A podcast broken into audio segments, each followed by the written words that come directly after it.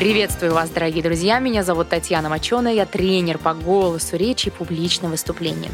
Ух, сегодня уже шестая встреча с вами и моей соведущей блогером Татьяной Денисовой. Это не может не радовать. Таня, привет. Привет. Таня, на прошлой встрече я давала задание тебе подготовить на полминутки свою самопрезентацию. Ну как? Будешь готова нам сегодня представить себя в самом лучшем виде? Да, я, конечно, готовилась. Эм, попробую себя презентовать сегодня. Ну тогда сделай глубокий вдох животом.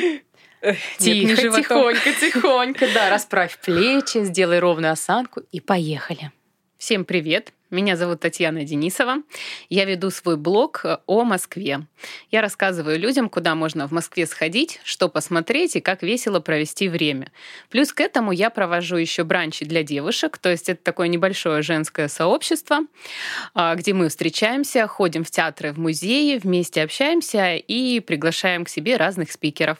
Ну что, аплодисменты? Давай. У-ху! Спасибо тебе огромное. И чтобы ни у кого не было трудностей с этой задачей, предлагаю сегодня как раз-таки посвятить выпуск тому, а как же правильно делать эти самопрезентации. В первую очередь хочу сказать, что самопрезентация такая интересная штука, в которой ты вроде бы говоришь про себя, но на самом деле ее хорошее содержание должно закрывать потребности слушателей. Ну, например, допустим, я врач и начинаю рассказывать, что у меня супер классный диплом, 20 лет опыта за плечами, сотни конференций, защита кандидатской, десятки научных публикаций. И что? Какую конкретную пользу для себя увидит ваш клиент? Ну, собственно, пациент. Ну или другой пример. Вы общаетесь с заказчиком. Добрый день, меня зовут Мария Иванова, я являюсь руководителем направления в компании «Звезда». Взаимодействую с людьми и отлаживаю внутренние процессы. А вот тут вот вопросики – Кому и куда я являюсь? Что вкладывается в понятие взаимодействия, отлаживания внутренних процессов? Ну, совершенно же непонятно. Тань, я правильно понимаю, что надо просто проще выражать свои мысли? Ну, конечно. Просто, коротко и понятно. Нужно говорить так, чтобы ваш слушатель мог легко понять, о чем вы не чувствуя себя при этом глупым. Например, я работаю в компании «Звезда», и моя команда делает самые красивые светильники для вашего дома и офиса. В принципе, это об одном и том же, но содержание и простота совершенно разные. При таком раскладе наверняка второй вариант откликнется гораздо большему количеству слушателей, потому что он понятный, доступный, да еще и ненавязчиво закрывает потребности клиентов, которые хотят классный светильник, ну их внутренний запрос. И порой Пытаясь как-то посерьезнее себя представить, придать большей значимости, мы переходим на неживой язык общения, который мы не используем в ежедневном лексиконе. И как итог звучим коряво, неестественно и порой непонятно. Поэтому хочу еще раз напомнить, что самопрезентация — это история не про вас, а про других людей. Что такого классного вы делаете для них? И как благодаря вашей работе меняется их жизнь? И если исходить именно из этой точки, то и результат будет совсем другим. Более того, если вы сможете приправить твердыми фактами свой опыт работы, то содержание будет еще убедительнее. Люди любят цифры, но без перегруза. Тань, так что же нужно для успешной самопрезентации? Для начала я предложу сфокусироваться на трех ключевых навыках. Первое. Рассказывайте о себе коротко, просто и содержательно. Второе. Говорите о том, что важно слушателям, а не из чувства собственной важности – Третье. Работайте над формированием первого впечатления, ведь оно в том числе определяет успех дальнейших отношений, закрепляя ваш положительный образ. Это как татуировка. Сделать-то ее можно, а вот свести и потом забить другой так, чтобы ни следа не осталось от первой, ну, довольно трудно. И, кстати, еще было бы неплохо понимать, кто ваши слушатели – если вы для них не знакомы, то, скорее всего, на первых касаниях вы будете вызывать недоверие. И нужно как можно скорее перейти из чужих в свои. Для этого попытайтесь ответить на вопросы. Каков возраст моих слушателей? Где примерно они работают? В какой среде? Ну и сочетается ли мой внешний образ, внутреннее содержание и то, что я говорю? Но чтобы не получилось так, что вы выступаете с лекцией о деловом этикете, а сами при этом одеты либо чересчур откровенно, либо в костюме петрушки. Безусловно, благоприятное впечатление всегда производит чистая выглаженная одежда, аккуратная прическа, чистые волосы, ухоженные руки, открытый взгляд, уверенная поза, ну и, конечно, улыбка.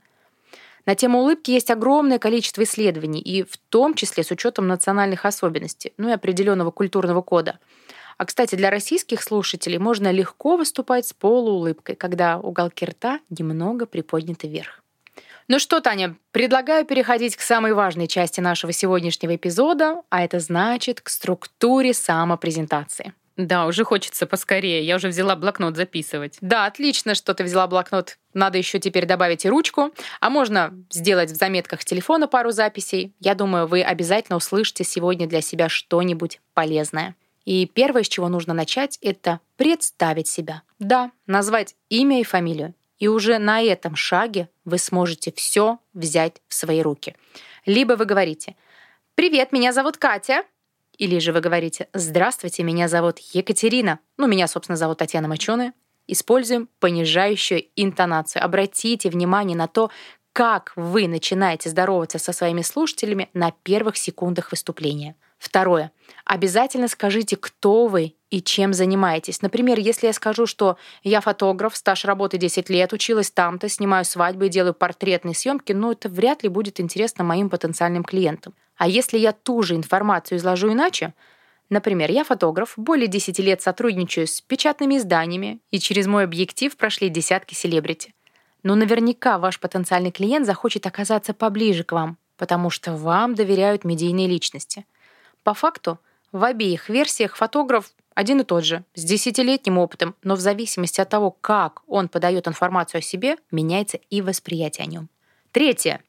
Подумайте над тем, что вы можете сделать полезного для других. Кто к вам обращается, с какими просьбами. И если вы готовите серьезную профессиональную самопрезентацию, то рассказывать о том, как вы помогаете жене выносить мусор, ну, точно не стоит. Сфокусируйтесь на своих значимых компетенциях и попробуйте говорить о них простым и доступным языком. Еще будет неплохо, если вы расскажете, каким результатом вы приводите своих клиентов и заказчиков, что они-то получают. Делайте это честно, открыто, чтобы укрепить доверительные позиции. Ну а свою биографию про детство, отрочество и юность оставьте для ближайших родственников, ну или для мемуаров. Выходя с самопрезентации, неплохо было бы определиться со своими целями. Вы хотите, чтобы вас запомнили, купили услугу, товар, а может быть, обратились с вопросом или что-то иное. И тогда, опираясь на свою цель, отстраивайте и содержание, и подачу. При этом очень важен емкий и содержательный финал. А то часто бывает, когда начинают за здравие, а концовка-то смазана. И тогда все старания напрасны. Таня, есть какой-то лимит по времени? Сколько вообще должна длиться самопрезентация? Тань, я, наверное, еще раз, может быть, повторюсь. Все зависит от цели, места и возможностей. Но оптимально уметь рассказать о себе все самое важное за 30-40 секунд. Но при этом в вашем арсенале всегда должны быть заготовки на случай, если понадобится чуть глубже коснуться ваших компетенций, чтобы вам всегда было что сказать по этому поводу. Тань, вот ты говоришь, что должны быть какие-то заготовки. Они должны быть или все-таки лучше некоторые вещи делать экспромтом? Самый лучший экспромт — это всегда хорошая подготовка. Я, правда, иногда сталкиваюсь с тем, что человек выписывает себе на листик все то, что хочет сказать, а потом начинает зазубривать. В итоге это хуже любого экспромта.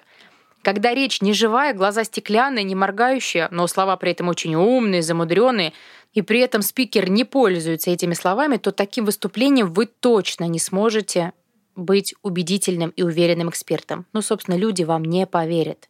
Хотя, казалось бы, ну написал же, красиво, ну вот. И чтобы не прослыть зануды, лучше не заучивайте полностью текст. Выпишите себе тезис, на что хотите сказать, и пусть для вас каждый раз самопрезентация будет новой, живой и интересной, потому что меняется настроение, гормональный фон, даже погода вносит свои коррективы. Почаще репетируйте вслух, с правильным дыханием, жестами, улыбкой. Почувствуйте, как хорошо у вас может получаться и наслаждайтесь процессом, укрепляя свою веру в себя и в свои профессиональные компетенции. Правильный текст, самопрезентация и живая подача убеждает слушателей в том, что вы именно тот самый эксперт, которому можно доверять. Вы достойны внимания, вы классный спикер, поэтому любое выступление заканчивайте красивой концовкой – Таня, ну а я благодарю тебя за сегодняшнюю беседу и буду искренне рада, если после этой встречи ты выделишь полчасика времени и сделаешь свою лучшую самопрезентацию. Я в этом абсолютно уверена. Моя презентация будет самой лучшей. Ну а я желаю вам ярких выступлений, убедительных самопрезентаций и признания. Проявляйтесь.